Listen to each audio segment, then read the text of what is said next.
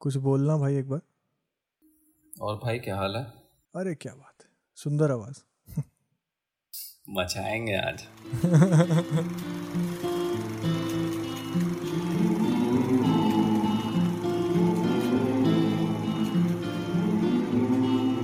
मेरा जब नेटफ्लिक्स जो मिला था तुमसे ही जो मिला था पहला एपिसोड आई रिमेम्बर जो सजेस्ट किया था कि मनी हाइस्ट देखो।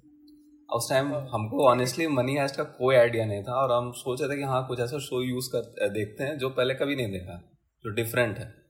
फिर वो जो क्या बोलते हैं इसमें नेटफ्लिक्स पे आता है ना वो जैसे आप वहाँ पे कर्सर रखे तो फिर उसका थोड़ा दो मिनट का क्लिपिंग दिखाते हैं।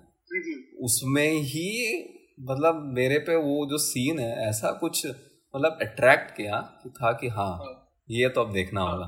और मेरा जनरली होता है कि एक एपिसोड देखते हैं फिर हाँ अच्छा लगा तो हम ज़रूर कंटिन्यू करें। जैसे प्रिजन ब्रेक था एक एपिसोड देखा हमको सही लगा तो कंटिन्यू किया। मनी हाइस्ट का में ऐसा हुआ कि आधे में ही मैं हो गया भाई मैन ये तो देखना ही देखना है। uh, यार मनी हाइस्ट ना जब मैं मेरे को मेरा भाई बताया था और मैंने मेरे ख्याल से मैंने वो 2018 में देखा था। uh, एक साल बाद देखा था जब सेकंड सीज़न आने वाला था तब देखा था। और मेरे को याद है कि जब पहली बार मेरे भाई ने बताया तो उसने बोला कि ये शो देख एकदम डॉन टू जैसा है। क्योंकि पता नहीं तुमको डॉन टू याद है कि नहीं बट मेरे को डॉन टू ऐसा इंडियन मूवीज़ के हिसाब से हाइस्ट मूवी के हिसाब से सबसे अच्छी में से एक लगती है। और उसका भी सेम कॉन्सेप्ट था कि आप जो हो, वो करते हो प्लेट लेते हो और प्लेट से आप मतलब आप नोट्स नहीं चुराते हो प्रिंटिंग प्लेट्स चुराते हैं उसमें। तो सिमिलर कॉन्सेप्ट था बेसिकली इसका और मनी हाइस्ट का। तो मेरे को एक तो वो काफ़ी वो था अट्रैक्शन कि ठीक है डॉन टू जैसा है। और प्लस दूसरा ये था कि ये काफ़ी बॉलीवुड टाइप्स है। ये जो ये जो हाँ हाँ ये जो टीवी सीरीज़ है ना, ये ऐसा लगता नहीं है कि एक फिरंगी टीवी सीरीज़ है। ये लगता है कि कुछ बॉलीवुड नहीं बनाया है, बस हाई प्रोडक्शन और दिमाग लगा के, कुछ हद तक दिमाग लगा के बॉलीवुड का। क्योंकि इसमें ड्रामेटाइजेशन है बहुत ज़्यादा चीज़ों का। और ऐसा हीरो सीन है, लोग चलते हुए आ रहे हैं, एकदम एंट्री मार रहे हैं एग्जिट मार रहे हैं उस तरीके से ड्रामेटिक डायलॉग है। तो बॉलीवुड के फ़ैन यार कब से हैं हम लोग तो? और वो देख के तो अपने आप ही एक वो बन गया कि यार ये सीरीज़ तो देखना ही देखना है, किसी भी हालत में। और मेरा वहाँ से मनिहाई शुरू हुआ। उसके बाद जो भी मुझसे पूछता है कि क्या देखें नेटफ्लिक्स पे, क्या देखें नेटफ्लिक्स पे मनी हाइस तो मैं ज़रूर रिकमेंड करता हूँ। कम से कम वो ज़रूर देख लो। कुछ अच्छा रहेगा। मुझे याद है कि तुम्हारे मेरे मेरे देखने के बाद कम से कम ग्यारह से बारह लोग को हम जो एकदम कन्वर्टेड है मतलब converted as in the sense कि उन लोग देखे हैं पूरा बनी हाइस्ट और मेरा जिससे भी बात होता है मूवी टीवी सीरीज़ के बारे में मैं तो नहीं है पॉडकास्ट का लिंक तो भेजूँगा ही। वो भी मुझसे एग्री करेंगे मैंने उनसे हमेशा पूछा होगा कि आपने मनी हाइस्ट देखा है। यार कॉन्वर्जेशन स्टार्टर हो गया। वो अब, हम लोग बात करेंगे इस बात पे आगे जाके कि कैसे मेन स्ट्रीम में एकदम पॉप कल्चर में एकदम वो हो चुका है ये इम्बाइब हो चुका है मनी हाइस्ट जो कि बहुत रेयर है आजकल के शोज़ के लिए, क्योंकि लोगों का अटेंशन स्पैन ही नहीं रहता इतना कि उतना भाव दे सकें किसी भी एक शो को, चाहे कितना भी अच्छा क्यों ना हो। तो हाँ उस पर आएँगे कभी, लेकिन हम मनी हाइस्ट पे उतना नहीं बात करें जितना हम प्रोफेसर पे बात करने वाले हैं आज। क्योंकि मेरे मेरे को सबसे ज़्यादा कैरेक्टर अगर कोई अच्छा लगता है तो प्रोफेसर ही है। पहले तुमसे पूछूँगा कि तुम्हें क्यों अच्छा लगता है प्रोफेसर प्रोफेसर का प्रोफेसर मतलब जैसे अगर चेस का गेम खेल रहे हैं तो आपके पास वज़ीर है, आपके पास घोड़ा है, हाथी है, सब है। लेकिन आप जब गेम खेल रहे हैं तो आपको लगेगा कि आपको किंग को बचाना है। King is king is the main उसके बाद वज़ीर है। बट यहाँ पे प्रोफेसर ना ही तो वज़ीर है, ना ही किंग है। वो चेस बोर्ड के जो पीछे बैठा है, जो चाले चला रहा है, वो है प्रोफेसर। मतलब इज़ द प्लान मेकर और उसके ही हर मूव से पूरा शो टिका हुआ है किस कौन से मोमेंट में क्या करना है, अगर किसी ने गलती की तो उसको कॉन्सिक्वेंस किसको झेलना है, सब उसमें प्लान है। एक एक माइन्यूट डिटेल उसमें एकदम मिटिकुलसली प्लान करके रखा हुआ है। मतलब ऐसे कि एक होता है ना कि आप एक fall back plan A plan B plan C plan करते हो, ऐसे। वो A B C D E F G तक प्लान कर चुका होता है कि इसके बाद ये होगा और इसके बाद वो होगा, उसके बाद वो होगा। ये नहीं हुआ तो ये होगा, वो नहीं हुआ तो वो होगा। उतना मेटिकुलस डिटेल वो अपने आप ही अट्रैक्टिव हो जाता है। और ये तो तुमने चेस वाला एनोलॉजी बोला ना, वो बहुत अच्छा बोला। क्योंकि पूरे शो में स्पेशली फ़र्स्ट टू सीजन्स में, जिसके बारे में हम डिस्कस करेंगे वो चेस का जो एक एनोलॉजी है, वो बहुत ज़्यादा उसमें दिखाते हैं पूरे शो में। काफ़ी इंपॉर्टेंट सीन्स में आप देखोगे कि जो चेस बोर्ड है और प्रोफेसर है, वो उस तरह से दिखाया जाता है और हमेशा प्रोफेसर उस चेस बोर्ड के या तो पीछे होता है या उसके आगे होता है। ये दिखाने के लिए कि या तो वो चाल चल चुका है या फिर वो चाल चलने वाला है, उस तरीके से। तो एक सिम्बोलिज्म है उस उस चेस बोर्ड का और काफ़ी मतलब मेरे को अच्छा लगता है कि लोग उसको पिकअप कर पाते हैं। क्योंकि जनरली लोग ऐसे अगर ये इतना बॉलीवुड टाइप है तो सिंबलिज्म लोग नहीं ढूंढते हैं बस एंटरटेनमेंट ढूंढते हैं। मेरे को अच्छा लगा कि लोग लोग चेस वाला भी पिकअप करें। तुम्हें एक चीज़ तुमने बोला था कि तुम्हें एक चीज़ डिस्कस करना है कि उसका नाम प्रोफेसर क्यों है? हाँ क्योंकि मूवी में तो कहीं नहीं दिखाया है कि उसको उसका मतलब बैकग्राउंड वैसा नहीं गया कि उसका नाम प्रोफेसर क्यों मिला। हाँ टीवी सीरीज़ में तो कहीं नहीं कहीं नहीं बताया कि प्रोफेसर क्यों बोला जाएगा हाँ। तो मतलब मेरा ये थिंकिंग अगर प्रोफेसर का कैरेक्टर मतलब देखें तो मतलब बचपन से तो वो उसने खुद बोला कि मैं बीमार रहता था और I was a kid that was into books मैं बस पढ़ता था और कुछ नहीं। और वो अपने आप को ऐसा मॉडिफाई किया आगे जाके कि साइकोलॉजी आप, वो इंस्पेक्टर राकेल राकेल से जो बात कर रहा है वैसे लग रहा है कि जैसे एक साइकेट्रिस्ट उससे बात कर रहा है।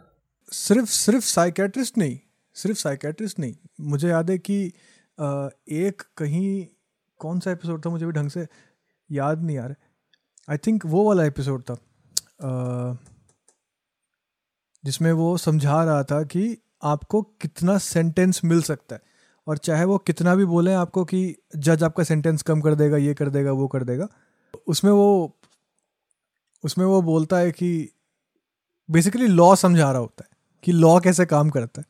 और वो चाहे आपको कितना भी कुछ भी बोले आपको इतना तो मिलेगा ही मिलेगा, आपको इससे आगे कोई कुछ नहीं कर सकता तो उसने बेसिकली सीज़न वन में साइकोलॉजी समझा दी लॉ समझा दिया एट अ पॉइंट उसने हिस्ट्री भी समझाया है और चेस तो वो खेल ही रहा है। तो आप जब एक प्रोफेसर को देखते हो उसका आप सबसे पिक्यूलियर क्वालिटी आप ढूंढते हो, मेरे हिसाब से वो ये होता है कि उसको ना मास्टरी होता है सब्जेक्ट का, कि जो भी सब्जेक्ट का वो प्रोफेसर है, उसको उसकी मास्टरी होनी चाहिए। तभी उसको प्रोफेसर का टाइटल भी मिलता है एटलीस्ट एकेडमिक उसमें।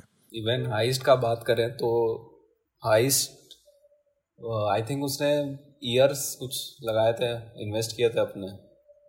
एक स्टार्ट एंड के सीज़न में बोला था कि planning my whole life for this obviously वो अपने मतलब फादर के लिए वो ट्रिब्यूट ऐसा काइंड ऑफ़ किया था पैशन तो वहीं से आया था उसको।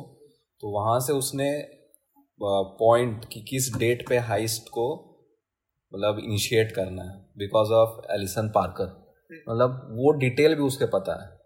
फिर वहाँ से एलिसन पार्कर का हो गया। फिर उसके बाद हर मोमेंट पे चाहे वो प्लान ट्रोजन हो प्लान कैमरून हो, चाहे रेसिस्टेंस हो, चाहे वो पब्लिक का वो सपोर्ट चाहिए हो पुलिस को कैसे मैनिपुलेट करना है इन द एंड पुलिस को कैसे सेंटा क्लॉज बनाना है। रकेल को उसने सेंटा क्लॉज तक बना दिया था। तो ये ये मतलब इतनी माइन्यूट डिटेल अगर किसी को पता हो मतलब पूरे प्लानिंग की तो उसे ऑब्वियसली मतलब प्रोफेसर ही बोलेंगे और क्या बोल सकते हैं।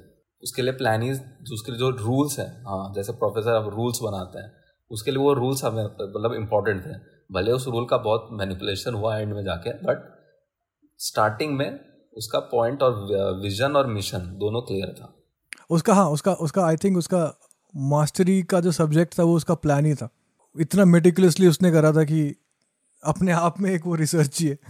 मतलब आपको उसका प्लान मतलब फ़र्स्ट सीज़न दो सीज़न में उसका प्लान सबसे बढ़िया कौन सा लगा? था मेरे को जो याद है वो है त्रोजन वाला। वो एकदम स्टैंड आउट करता है मेरे को।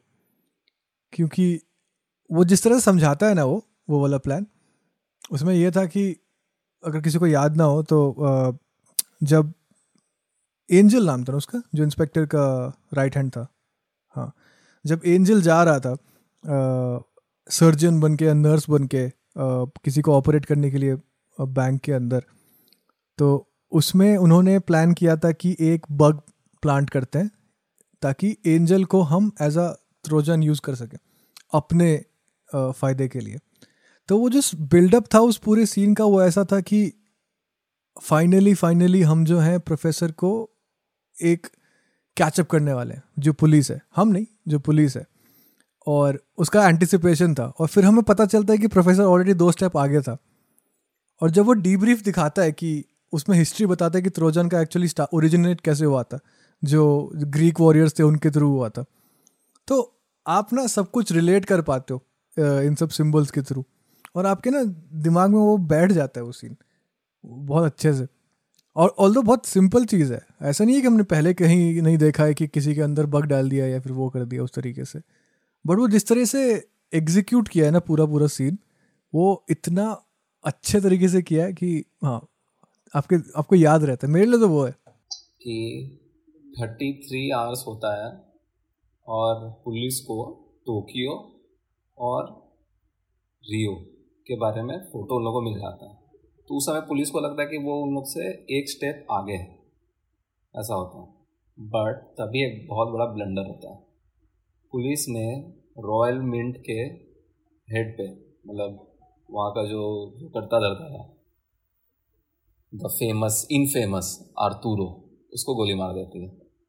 और वो मतलब सर्जरी के उस पर मतलब बुलेट लगती है तो उसको इमीडिएट सर्जरी की ज़रूरत पड़ती है। ऑब्वियसली वो वहाँ का गवर्नर मतलब उस रॉयल मिंट का गवर्नर है गवर्नर रहता है ना? कुछ तो हाई पोजीशन में रहता है।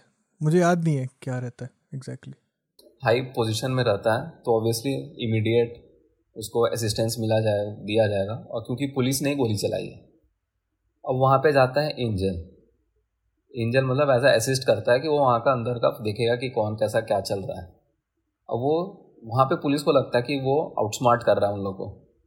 लेकिन होता है उल्टा। प्रोफेसर ऑलरेडी वहाँ पे प्लान के साथ अहेड है। उसको पता है कि करना क्या है। एंड पीपल वहाँ पे इंस्टेड ऑफ़ बींग शॉक वो लोग हैप्पी हैं। और यहाँ मानना पड़ेगा, ये इसलिए हो पाया क्योंकि प्रोफेसर कुछ, उसके कुछ दस घंटे पहले उन लोग के जो ऑपरेशन यूनिट था, वहाँ पे जाता है और वहाँ पे जाके एंजल को देख लेता है कि हाँ कौन है। तो जो प्रोफे जो प्रोफेसर का जो प्लान था ट्रोजन हॉर्स को इम्प्लीमेंट करना, उसका बहुत बड़ा की ये था कि प्रोफेसर वहाँ तक एक्सेस कर पाया। और आई थिंक इसीलिए प्रोफेसर थोड़ा रकेल के साथ मतलब मैनिपुलेट कर रहा था उसको स्टार्टिंग में। उसको थोड़ा सा अंदर का एक्सेस चाहिए था। और वो आई थिंक वो भी नहीं सोचा होगा कि इस तरह से ये ट्रोजन हॉर्स का मतलब इम्प्लीमेंट हो पाएगा।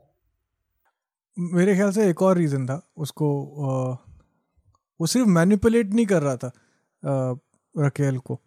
क्योंकि आ, जितना मेरे को लगता है कि उसको सबसे कम उसको मुझे लगता है उसका सबसे बड़ा जो वीकलिंग था पूरे प्लान का मैं कैरेक्टर्स के हिसाब से नहीं बोल रहा हूँ मैं बस मतलब डायनेमिक्स के हिसाब से बोल रहा हूँ। वो ये था कि वो रकेल के बारे में जितना जानता था, वो बहुत सुपरफिशियल था। इंटरनली वो कैसे रिएक्ट करती है, वो उसको एक्सप्लोर करना था। और तभी वो बहुत अजीब अजीब से सवाल पूछता था, रकेल से, बहुत पर्सनल सवाल भी पूछता था जस्ट उसका रिएक्शन देखने के लिए कि वो क्या करती है।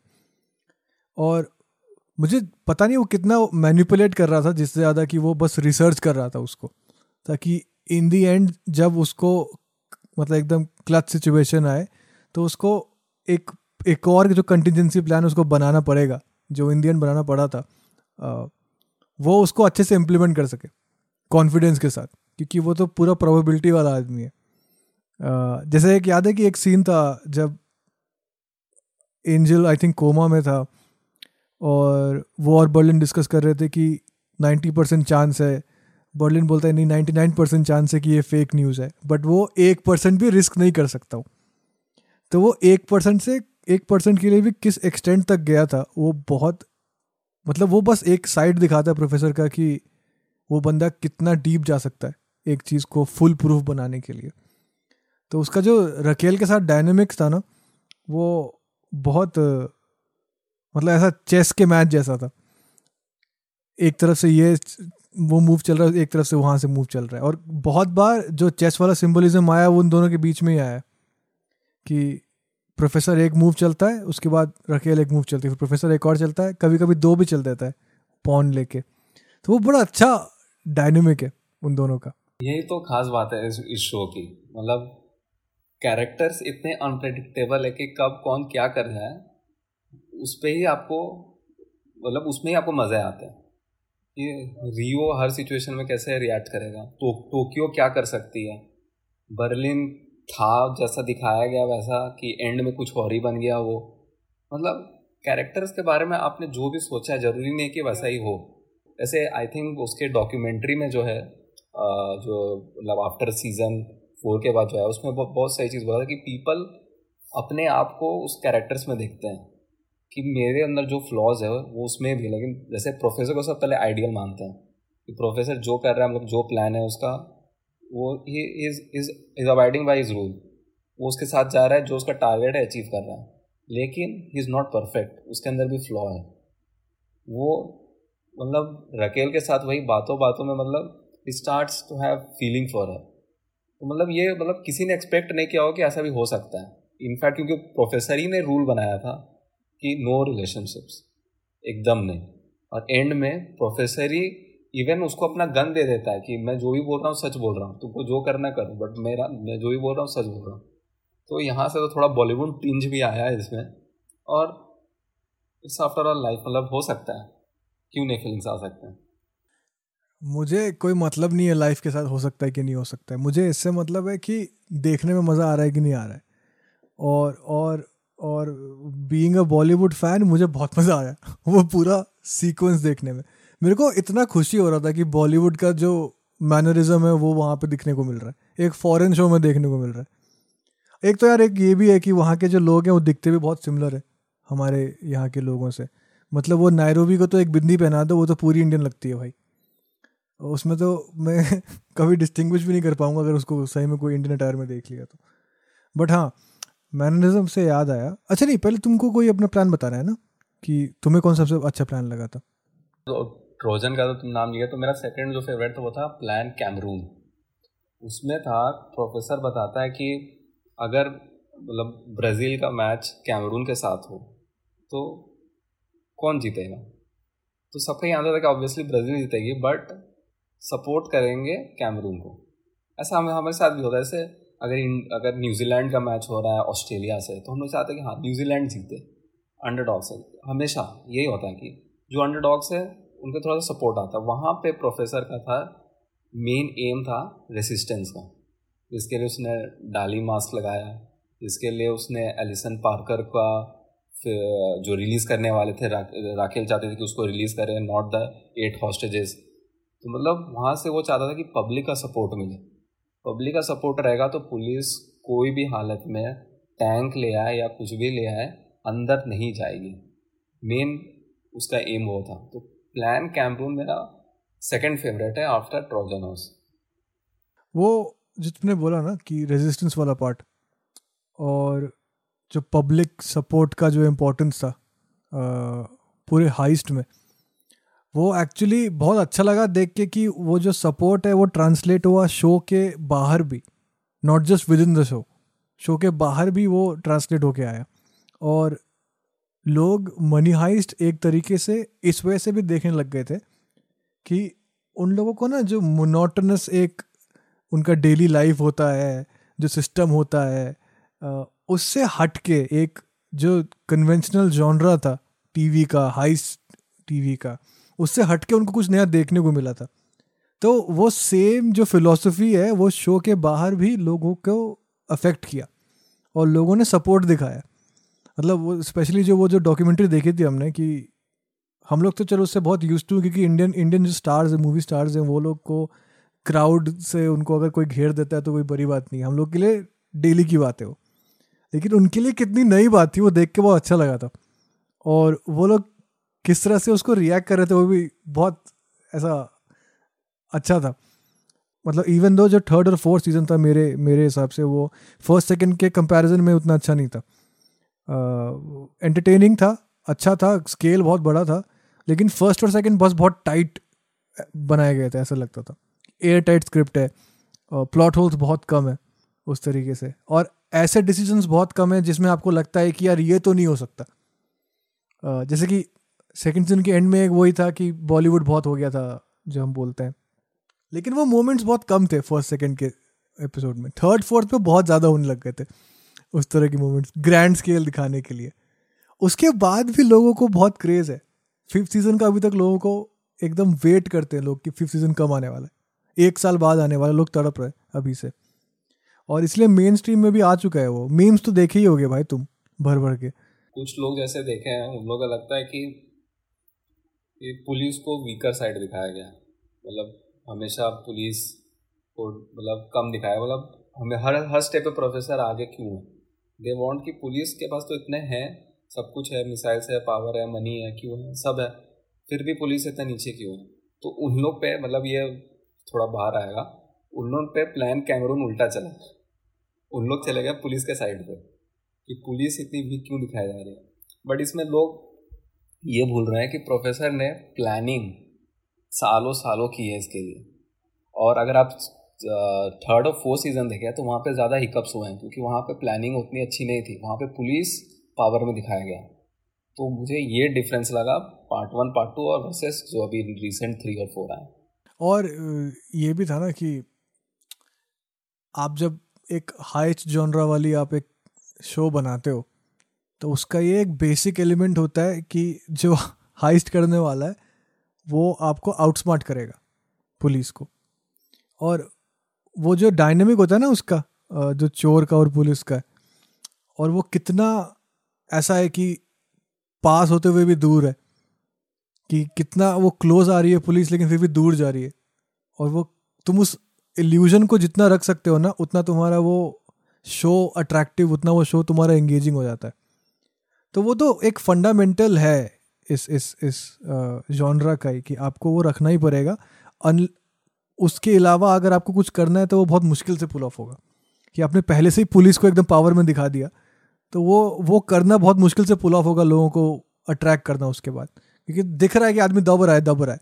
और आप अगर कुछ ऐसा देखते हो ना कि ऑपरेसिंग वाली चीज़ है तो एट अ पॉइंट आप उसके बाद छोड़ देते हो कि मेरे से और नहीं देखा जाता है, उस तरीके से। और स्पेशली एक इस एंटरटेनमेंट फॉर्मेट में, वो तो और और दिक्कत हो जाता है।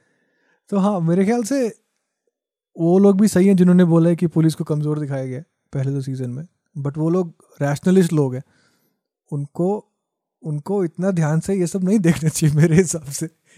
मज़े लो थोड़ा सा बट हाँ सबका अपना है, क्या कर सकते हैं उसमें। बट यार इस शो का एक और बहुत इंपॉर्टेंट चीज़ है, वो क्लिफ हैंगर्स जो वो लोग डालते हैं ना या तो मतलब एक पॉइंट था जब हर सीज़न के एंड में आता था और थर्ड फोर्थ सीज़न में तो ऐसा हो गया था कि हर दूसरे एपिसोड के एंड में एक क्लिफ आ रहा था। इत, इतना गंदा क्लिफ आ रहा था कि मतलब आदमी को जाना है बाथरूम वो नहीं जा सकता है। उसको बैठ के अगला एपिसोड देखना ही पड़ेगा पहले के पंद्रह मिनट की भाई हुआ क्या? अगर ये सीज़न वन का क्लिफ हैंगर के बारे में बात करें तो आई थिंक एक क्लिफ हैंगर है जो जैसे जैसे मैं अगर बोलता रहा तो लोगों को शायद याद भी आ जाए कि जब बर्लिन ने स्ट्रेचर पे लेटा के टोक्यो को पुश किया, बाहर किया था रॉयल विंड वो सीन, वो क्लिफ हैंगर माय गॉड। वहाँ तो लगा कि ये क्या हो गया। ओहो, भाई, बहुत आइकॉनिक सीन है वो, पूरे शो का। टोक्यो मेरे को नहीं पसंद है वैसे ऑनेस्टली मतलब मेरे को आर्तुरो और मेरे को टोक्यो, दोनों एक ही कैरेक्ट वो लगते हैं कैटेगरी में। मेरे को दोनों से ही बहुत ज़्यादा बीच बीच में नफरत हो जाती है कि ये चूतिए कर क्या रहे और ऐसा क्यों कर रहे हैं? मेरा दिमाग खराब हो रहा है।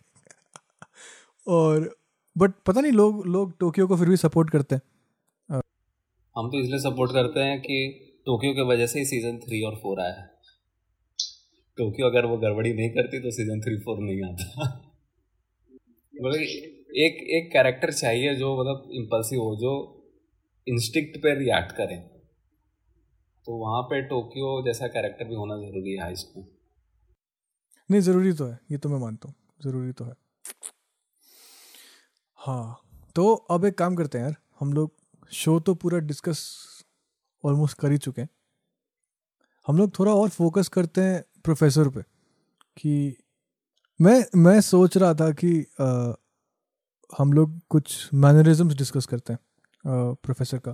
क्योंकि मुझे याद है कि तुम अभी कुछ देर पहले ना साइकोलॉजी के बारे में बात कर रहे थे कि वो कैसे साइकोलॉजी के थ्रू अटैक करता है। मतलब उ, उसको चाहिए ये कि पहले वो लोगों के बारे में जाने जितना जान सकता है उनका वीक पॉइंट उनका ब्रेकिंग पॉइंट ढूंढ सके और फिर उस चीज़ को वो इफेक्टिवली अटैक कर सके। अगर तू कभी साइकोलॉजी पढ़ा है तो उसमें तेरे को पता चलेगा कि इस तरह के ट्रेड जनरली या तो सोशियोपाथ में दिखते हैं या फिर साइकोपैथ में दिखते हैं। ठीक है? तो और throughout TV history throughout TV history हम लोगों को इस तरह के थ्रिलर टीवी सीरीज़ में कहीं ना कहीं हम या तो सोशियोपाथ या फिर साइकोपाथ को रूट करते हैं। पता नहीं क्यों। कुछ अट्रैक्टिव है उन उन, उन कैरेक्टर ट्रेड्स के बारे में। जो हम लोग उनको बार बार उन्हीं की तरफ़ उनको रूट करते हैं कि वो जो कर रहे हैं, हमें देखना है कि वो कर क्या रहे हम जो ये प्रोफेसर को एज ए मास्टर माइंड समझते हैं, उसका ये बहुत बड़ा इम्पैक्ट फैक्टर है कि वो इतना घुस के लोगों को अटैक करता है, उनके साइकोलॉजी को, उनके साइकी को। इवन नॉट इवन हमारे साइकोलॉजी पे, जैसे कि प्रोफेसर पहले ही जस्टिफाई कर देता है कि ये कोई चोरी नहीं कर रहे हम लोग। हम लोग बस वो प्रिंट कर रहे हैं, जो अभी तक हुआ नहीं। किसी का सामान हम लोग स्टील नहीं कर रहे हैं। हम लोग बस एक कोई चीज़ स्टील कर रहे हैं तो वो पुलिस का टाइम है। उसके अलावा कुछ नहीं। पहले क्लियर कर देता है वो। तो ये काफ़ी यूनिक है। मतलब कोई भी हाइस्ट में आपको ऐसा नहीं दिखेगा। तो उसका मतलब वो जस्टिफाई कर रहा है वहाँ पे कि ये कोई अलग सा मतलब जैसे आपको आपको आपको भी लगेगा कि हाँ बात तो सही कर रहा है। सीज़न टू के सीज़न टू के एंड में जब रकेल और प्रोफेसर में जब बात होता है कि जब वहाँ पे लोग दोनों अपना सच बताते हैं तो प्रोफेसर बताता है कि नहीं ये अभी ये क्यों है? ये तो बस एक कागज़ है।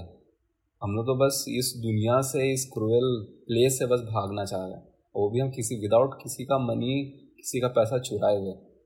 ये तो वो मनी है जो अभी तक प्रिंट हुए ही नहीं है। बस हम लोग प्रिंट कर रहे हैं और ले जा रहे हैं बस और क्या है?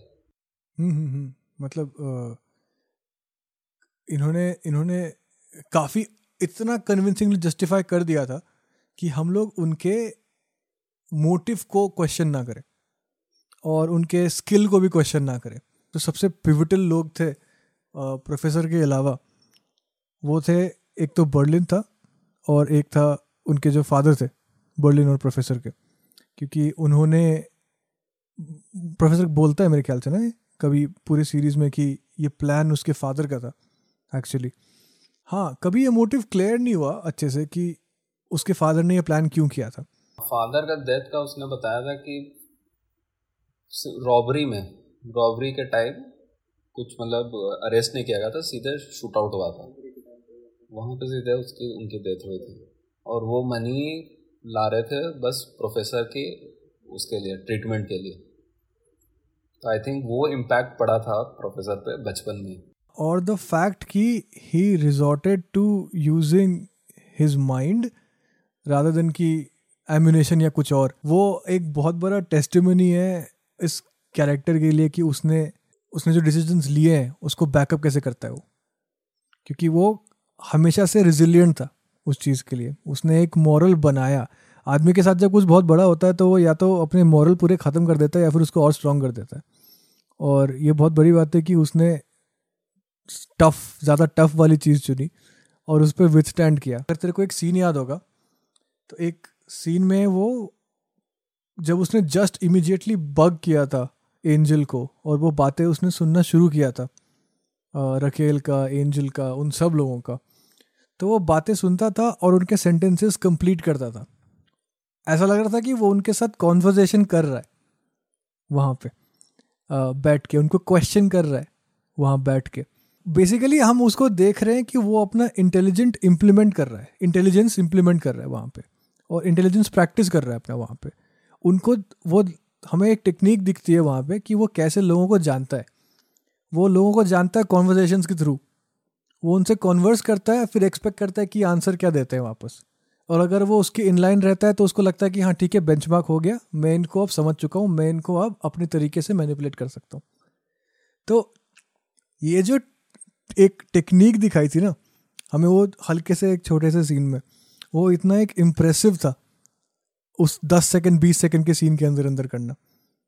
और एट द एंड हम लोग वो जो सीन कंक्लूड होता है तो एक चेस का चेस का बोर्ड दिखाते हैं, जहाँ पे एक जो मूव हुआ रहता है, उसमें यह रहता है कि जो पॉन है, वो दो स्टेप आगे रहता है, और जो बिशप है, उसके एकदम उसमें रहता है। क्रॉस फायर बोलना चाहिए, क्या बोलना चाहिए? मेरे को टर्मिनोलॉजी नहीं पता है उस चीज़ का। बट बिशप अगर चलेगा तो सीधे उसको काट देगा पॉन को। उस उस तरह के अरेंजमेंट में रहता है। तो दिखाते हैं कि हमें कि आगे क्या होने वाला है। और आप अगर समझ सकते हो तो हिंट ले लो वहाँ से। मेरे को ऐसे शो बहुत बहुत अच्छे लगते हैं, इस तरह के शोज़ जहाँ पे ऐसे आपको सटल सटल हिंट देते रहते हैं कि आगे क्या होने वाला है, आप देखो, आपको मज़ा आएगा। और फिर ना उस उस पॉइंट के बाद ना आपका एंटिसिपेशन एक फैक्टर रहता है, लेकिन जर्नी क्या होती है, वो एक बड़ा फैक्टर हो जाता है कि हम, हमें पता है यहाँ से यहाँ जाने वाले हैं। हमें पता है कि हाइस्ट के बाद ये लोग निकलने वाले हैं।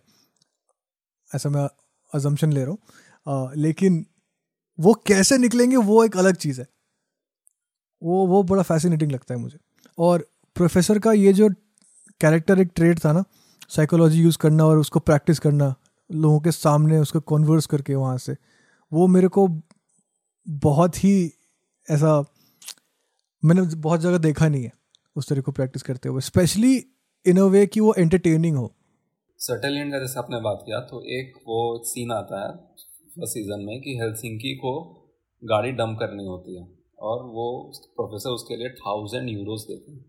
बट हेलसिंकी कुछ कारणवश वो डंप नहीं करता है वो गाड़ी, सामने क्रश होते हुए जंकयार्ड में नहीं देखता है और ये प्रोफेसर को पता चलती है। और साइड बाय साइड हाइस्ट में क्या हो रहा है मोनिका को मारने के लिए डेनवर ऑर्डर देता है।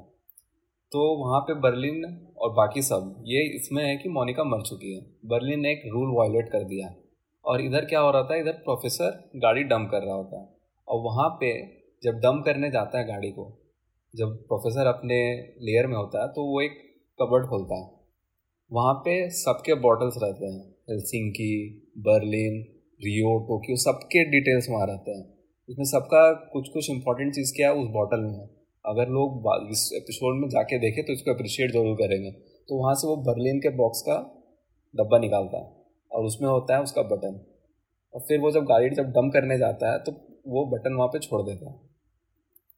तो इससे ये पता चलता है कि प्रोफेसर ऑलरेडी सेट था कि अगर कोई वॉयलेट किया रूल तो there there will be consequences और उसका वॉयलेशन हुआ था वो बर्लिन का ऑर्डर देना कि मोनिका को किल करने का। फिर उसके बाद बर्लिन की पूरी हिस्ट्री बाहर आ जाती है। तो ये था कि प्रोफेसर ऑलरेडी सब चीज़ सॉर्ट कर चुका था। और यहाँ पे जो ये सटल हिंट दिखाया वो शो के क्रिएटर्स ने, ये काफ़ी मतलब अप्रिशिएबल था। हाँ मतलब एक वेट डाल देता है, एक कॉन्टेक्स्ट डाल देता है कि अगर ये चीज़, चीज़ें साउथ जाती है प्लान के हिसाब से नहीं जाती है तो इस बंदे के पास इतना रिसोर्स है कि वो फंसा सकता है अगर किसी और को फंसाना चाहे तो। एक और चीज़ जो हम नोटिस किए थे वो ये कि जब भी हम उसको देखते हैं ना उसके अगर बॉडी लैंग्वेज तुम स्टडी करोगे तो जब वो अकेले रहता है तो एकदम फ्री रहता है। आ, उसके हाथ ऐसे रहते हैं अलग अलग बॉडी से एकदम चिपके हुए नहीं रहते हैं और कॉन्फिडेंस रहता है और कर रहा होता है मतलब कुछ एग्जीक्यूट करके दिखा रहा होता है अच्छे से। लेकिन जब वो लोगों के साथ रहता है, किसी से मिलता है, और ज़रूरी नहीं है कि वो जब उनसे मिलता है रकेल से या किसी और से जो उनके अगेंस्ट है, जब वो अपने साथ वाले लोगों से भी मिलता है इनहेरेंटली तुम देखोगे कि वो अपनी सारे बॉडी पार्ट्स अपने ऐसे पास में रख के रखता है। जैसे कि उसके हाथ एकदम पास में रहते हैं, उसके थाइस पे रहते हैं, ऐसे बैठा हुआ रहता है। एक तो फ़ेमस मीम भी है आजकल, कि वो ऐसे करके बैठा हुआ है वेडिंग में जब था बर्लिन के। तो अगर तुम उसका बॉडी लैंग्वेज के हिसाब से देखते हो तो तुम्हें यह भी एक पता चलता है कि मतलब उस बंदे ने कितना खुद पे टाइम स्पेंड किया है। इतना कि वो अब खुद से कंफर्टेबल हो चुका है और दूसरों से उतना कभी वो कंफर्ट ढूंढ नहीं पाता है। चाहे कोई भी हो I think the only character जिसके साथ वो उतना कंफर्टेबली बात कर पा रहा था, वो था रकेल वो थी रकेल मेरे ख्याल से। और वो एक बहुत बड़ा कंट्रीब्यूटिंग फैक्टर था इस चीज़ का कि वो उससे अट्रैक्ट हो पाया, वो उससे कनेक्ट कर पाया इन दी एंड क्योंकि इंसान जब इतना इंट्रोवर्टेड होता है ना जनरली वो कनेक्शन में वही ढूंढता है कि मैं सबसे कम या सबसे ज़्यादा अपने आप को कहाँ एक्सप्रेस कर सकता हूँ, किसके साथ एक्सप्रेस कर सकता हूँ। जनरली वो खुद ही होते हैं, लेकिन जब उनको कोई और मिल जाता है तो वो उनके लिए बहुत बड़ी बात होती है उस तरीके से। तो प्रोफेसर का जो, वो जो बॉडी लैंग्वेज डिस्काइज था ना, पूरे शो में, वो भी एक बहुत मतलब स्किलफुल तरीका था दिखाने का, उसके दो साइड्स पर्सनालिटी के। एक जो इतना कॉन्फिडेंस एग्जीक्यूट करता है और एक जो इतना ऑकवर्ड है। और वो कॉन्ट्रास्ट अगर नहीं होता ना तो हम उस कॉन्फिडेंस को उतना अप्रिशिएट नहीं कर पाते। कि जब वो बोलता है कि हाँ ये ये सही है, ये डिसीज़न है, ऐसा करना है, उस तरीके से, हम उसको उतना अप्रिशिएट ही नहीं कर पाते अगर हमारे पास वो कॉन्ट्रास्ट नहीं होता। क्योंकि हमें लगता है कि ठीक है, ये इसका एक ट्रेड ही है, उस तरीके से। बट अनफॉर्चुनेटली ट्रेड नहीं है, ये एक साइड है उसकी पर्सनैलिटी के, दो अलग अलग जो कि बहुत बहुत अच्छे से हैंडल किया इस पूरे शो के राइटर्स ने। तो एकदम वो नर्वस रहता है, लेकिन फिर भी काम रहता है। और मतलब वो जेंटल रहता है, लेकिन फिर भी स्ट्रिक्ट रहता है। तो बहुत कॉन्ट्रास्टिंग उसके वो हैं क्वालिटीज़ और वो दोनों को एक साथ एग्जिस्ट करके दिखाते हैं वहाँ पे, जो कि बहुत मुश्किल काम है। और वो वो कुछ हद तक उसे बहुत रिलेटेबल कुछ हद तक उसे बहुत एक ग्राउंडेड कैरेक्टर बनाता है कि हाँ इस तरह के लोग हम देख सकते हैं। अगर देखी नहीं तो देख भी सकते हैं। कोई ऐसा नहीं है कि ये कि बहुत ज़्यादा ही एक्स्ट्राविगेंट कैरेक्टर जैसे आर्टोरीतो को मैं देखता हूँ तो मेरे को लगता है कि यार इतना चूतिया मेरे को पता नहीं कहाँ मिलेगा। क्योंकि मेरे को आज तक इतनी नफरत किसी से नहीं हुई है। ये ऐड कर देना कि अगर उससे हम लोग को हेट हो रहा है तो मतलब उसने अपना काम सही किया। है एक्टर सही किया हो मैं मैं आर्थोरिटो पे ये बोलूँगा, एक तो उसका नाम आर्थुर आर्थुरो है आर्थोरिटो तो प्यार से बोलता है। हाँ मैं उसको इतना प्यार से नहीं बुला सकता सॉरी मैं उसको आर्थुरो ही बुलाऊँगा। यार, अगर मैं उसको ऑब्जेक्टिवली देखूँ, सिर्फ़ फ़िल्म मेकिंग पर्सपेक्टिव से तो सबसे फैसिनेटिंग कैरेक्टर आर्क उसी बंदे का है। वो बंदा जब स्टार्ट होता है, हम उसके लिए सिंपथी दिखाते हैं, उसके लिए एम्पथी दिखाते हैं। और थ्रू आउट जैसे चलता रहता चलता रहता है, हम देखते रहते हैं कि कितना हरामी आदमी है और कितना सेल्फ एब्जॉर्बेंट है, अपने लिए वो लोगों के थ्रू काम कराता है, अपने प्रॉफिट के लिए। और वो इतना नफरत पैदा कर देता है ऑडियंस के अंदर और फ़र्स्ट सेकंड सीज़न में फिर भी ठीक है। जब थर्ड सीज़न आता है, बाप रे बाप उसके बाद तो वो अलग लेवल पे पहुँच जाता है। अलग लेवल पे। थर्ड फोर्थ में तो लगता है उसको तो शूट ही कर देना चाहिए। थर्ड और फोर्थ में तो अलग अलग कुछ और ही सीन था। राइटर्स ने बहुत अच्छा किया ये डिसाइड करके कि उसको हम ऐसा बना दें कि उसने इस इस आ, बहुत ही मोटिफाइंग इंसिडेंट को उसने एज अ प्रॉफिटेबल इंसिडेंट बना दिया। और वो गुरु बन चुका है ऑफ़ सम सॉर्ट और वो दूसरी बार जाता भी अंदर इसलिए है। ताकि उसको एक और रीज़न मिल सके वो फिर से प्रॉफिटेबल वो करने के लिए। बहुत ही डिस्गस्टिंग ट्रेड बहुत ही डिस्गस्टिंग घिनौने आदमी की तरह उसको दिखाया है बट उसके कैरेक्टर आर को मैं सल्यूट करता हूँ क्योंकि इत, इतना रेंज मैंने बहुत कम देखा है और बहुत अच्छा लगता है वो एक, रेंज एक्सपीरियंस करते हैं कैरेक्टर के साथ। ख़त्म करते हैं ख़त्म करने से पहले सीज़न फाइव का प्रडिक्शन करना है बताओ। तुम्हें क्या लगता है कि सीज़न फाइव एंड कैसे होगा? सॉरी सीज़न फाइव स्टार्ट कैसे होगा? क्यों, क्योंकि जब सीज़न फोर का एंड हुआ था तो हमने देखा कि जो काउंटर पार्ट है प्रोफेसर की वो उसको गन पॉइंट पे रखती है एंड में। एक और क्लिफ हैंगर ऑब्वियसली लेकिन कोई पहली बार नहीं हुआ है कि प्रोफेसर को किसी ने गन पॉइंट पे रखा है। तो तुम्हें क्या लगता है? देखो सीज़न सीज़न सीज़न टू जब एंड हुआ था तो वहाँ पे रकेल का जो प्रोफेशनल कैरियर था उसकी धज्जियाँ उड़ चुकी थी। पब्लिक उसको हेट करती थी। मदर और बेटी का उसका फ्यूचर का अनसर्टेनिटी था कि वो कैसे वो फेस करेगी उन लोग को। और इवन ये भी हो चल रहा था कि उस पर इंक्वायरी भी है और उसको तो केस से तो निकाल ही दिया गया था। और वहाँ पे फिर वो स्विच हुआ रकेल का मतलब उसका रियल फीलिंग्स पता चला हम लोगों तो खैर वो है तो वो सीज़न टू वैसे एंड हुआ था। ये देखा था कि रकेल रकेल का मतलब स्विच हुआ था। वो प्रोफेसर की साइड पे आई थी। सीज़न अब ये फोर एंड हुआ है, वहाँ पे हमें नहीं पता है कि क्या होगा आगे। मेरे ख्याल से लग रहा है कि हो सकता है, दो पहलू हैं कि हो सकता है, क्योंकि उसका भी कैरियर अब डाउनग्रेड में जा चुका है। She is no way to go police उसको ढूंढ रही है उसको कोई केस से सबसे बाहर कर दिया गया है तो maybe she will negotiate कि वो प्रोफेसर की टीम में आ जाए। ये हो सकता है। और दूसरा पहलू जो जो अच्छा तुम्हारा ऑप्टिमिस्टिक है। और दूसरा पहलू जो काफ़ी जो वायरल हुआ है कि शी में भी तातियाना हाँ क्योंकि मूवी में वो मूवी में बर्लिन का उस सीज़न थ्री और फोर में काफ़ी चर्चा हुआ है, उसके फाइव वाइज फाइव मैरिजेस के बारे में काफ़ी डिटेल मतलब बहुत उसको डिटेल में दिया और तातियाना का तो बहुत बार रोल आया है उसमें।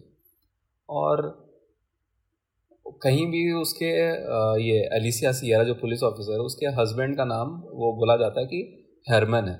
वो अगर इंग्लिश में लिखे तो जी से स्टार्ट होता है जर्मन है और जर्मनी अगर जाए तो जर्मनी का कैपिटल है बर्लिन तो ये जो लॉजिक लगा है, ये अगर ये सही हुआ तो भाई साहब क्रेजी बाप रे ये एकदम पीक है फ़ैन फिक्शन का ना। जर्मन को जर्मनी बना दिया इन लोगों ने। मैं मैं मैं इतना ऑप्टिमिस्टिक नहीं हूँ इस अगले सीज़न के लिए। क्योंकि तुम अगर ये सीरीज़ का एडिट देखोगे ना कि सीरीज़ में सीक्वेंस जो होते हैं इवेंट्स वो एडिट कैसे करते हैं? तो उसमें ना एक रिदम है, उस पूरे सीक्वेंस में। मतलब कि आपको ऐसा दो इंपॉर्टेंट चीज़ होगी, तीन इंपॉर्टेंट चीज़ होगी, एक स्किप फिर तीन इंपॉर्टेंट चीज़, एक स्किप तुम देखोगे कि बहुत सारे ऐसे बीट्स हैं पूरे शो में इंसिडेंट्स के थ्रू और एक रिदम है पूरे एडिट में। और उनके जो राइटिंग में भी है, एक रिदम दिखता है, क्योंकि हम लोग मोर ऑफ़ एन नॉट एक गाने से इंट्रोड्यूस हो जाता है। बेला चाहो तो है ही। बट गाने का यूज़ बहुत अच्छे से किया गया है। तो वो किया इसलिए गया है कि आप उस एडिट में एक रिदम डाल सको, उस सीक्वेंस में स्क्रीन प्ले में एडिट में, नहीं नहीं, उस जो इवेंट्स होते हैं, उनके थ्रू आप उनको कनेक्ट ऐसे करो कि ऐसा लगे कि ये परपेचुअली कनेक्टेड थे और हम लोग उसको बस देख नहीं पा रहे थे। तो ये जो पोएटिक जस्टिस सॉर्ट ऑफ़ है ना, इस इस पूरे शो का एक ट्रेट उसमें मुझे लगता है कि जैसे प्रोफेसर के फादर का डेथ हुआ था हाइस्ट करते करते। मुझे लगता है प्रोफेसर का भी डेथ होगा। क्योंकि मुझे लगता है कि इस शो अगर अगर नहीं नहीं अगर वो लोग सुन रहे हैं तो ऐसा ना हो ना हो प्लान भी ना हो। ये नहीं चाहिए मैं नहीं देखूँगा फिर सीज़न फाइव यार गिवन कि कितना पॉपुलर हुआ है लोगों का अनसर्टन डेथ अनसर्टन नहीं लोगों का ऐसा अनएक्सपेक्टेड डेथ और द फैक्ट कि जो सीज़न फोर है, उसका रिसेप्शन बहुत लूक वॉर्म था ऑडियंस के लिए. मैं सरप्राइज़ नहीं हूँगा अगर वो लोग इस चीज़ को रिजॉर्ट करते हैं तो. मैं चाहता नहीं हूँ ऐसा, क्योंकि इन दी एंड मैं एक्सपेक्ट करता हूँ कि एक और बॉलीवुड टाइप की एंडिंग हो, इतनी रियल ना हो. बट मुझे लगता है कि कहीं ना कहीं एक परसेंट चांस ये भी है कि शायद प्रोफेसर इस इस सीज़न के बाद वापस नहीं आएँगे जो कि बहुत दुख होने वाला है। भाई व्यूज़ घट जाएँगे तुम्हारे। नहीं क्या था ना नेट पे मतलब उस समय जब सीज़न ये एंड हुआ था तो ये आया था ये लिंक आया था। लेकिन मेरा अंदर से मतलब वो कॉन्शियस बोला था कि नहीं इसको ये लिंक को खोलना नहीं है इसको रीड नहीं करना है। हाँ तो आपका सर कोई क्लोजिंग स्टेटमेंट है तो बताइए। मेरे ख्याल से ये जो इन्होंने एक ट्विस्ट दिया है ना हाइस्ट जॉनरा को गिवन कि उन्होंने जनरली हम जब भी कोई हाइस्ट वाली मूवी देखते हैं ओशन इलेवन हो गया या फिर बॉलीवुड में डॉन टू हो गया more of an the not क्या होता है, जो आपका प्रोटैगनिस्ट होता है, या जो आपका लीड होता है, जिसने सब कुछ प्लान किया है, वो हाइस्ट में एकदम एक्शन सीक्वेंस में इन्वॉल्व होता है। और हमेशा उसको देखते हैं कि हमें वो इमीजिएटली एक रिस्पॉन्स मिलता है, जो इवेंट्स होते रहते हैं उसके थ्रू इधर ये कि वो बंदा जो है, वो आपको एंटिसिपेट कर पा रहा है, जो चीज़ें हो रही हैं उस चीज़ को, या फिर वो बंदा रिएक्ट कर पा रहा है प्रियंटिवली और दोनों ही बहुत अच्छे क्वालिटीज़ हैं एक हाइस्ट को सक्सेसफुल रखने के लिए।